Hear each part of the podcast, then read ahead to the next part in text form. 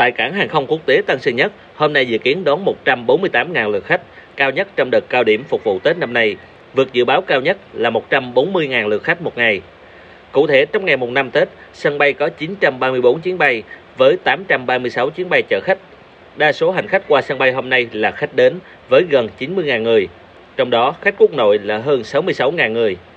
Như vậy, lượng khách qua sân bay hôm nay đã xác lập đỉnh mới sau mốc 136.500 người vào ngày mùng 3 Tết. Tuy đông, nhưng nhìn chung tình hình hoạt động tại sân bay ở giai đoạn sau Tết ổn định. Lượng khách đến sân bay đông nên đôi lúc có ủng ứ khi chờ taxi, xe công nghệ, nhưng cũng đã nhanh chóng được giải quyết khi lực lượng của sân bay và các hãng luôn túc trực, hỗ trợ sắp xếp theo thứ tự để phục vụ, tránh tình trạng mất an ninh trật tự. Trong khi đó, tại ga Sài Gòn hôm nay sẽ có 15 đoàn tàu về ga ngay từ sáng sớm, các đoàn tàu liên tục cập bến để đưa các hành khách trở lại thành phố Hồ Chí Minh.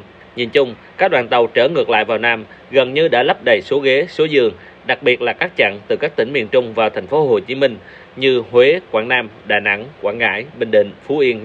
Tới ga Sài Gòn, hành khách nhanh chóng rời ga bằng taxi, xe công nghệ.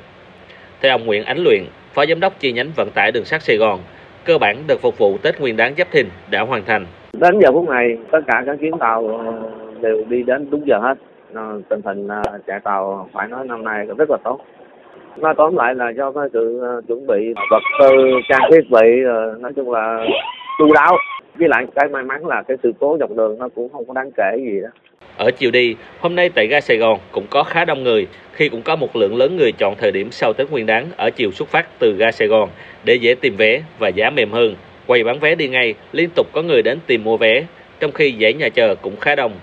Chị Lê Thị Thiện đang chờ đến giờ lên tàu về Thanh Hóa cùng con trai, nói Dịp Tết mình phải ở nhà, trong nhà, thờ cúng ông bà, rồi lấy chồng trong đây mà. Xong rồi giờ mình mới uh, rảnh rỗi thì mới ra ngoài chơi. Còn ông Nguyễn Toàn vừa mua vé đi về Nam Định cho biết thêm.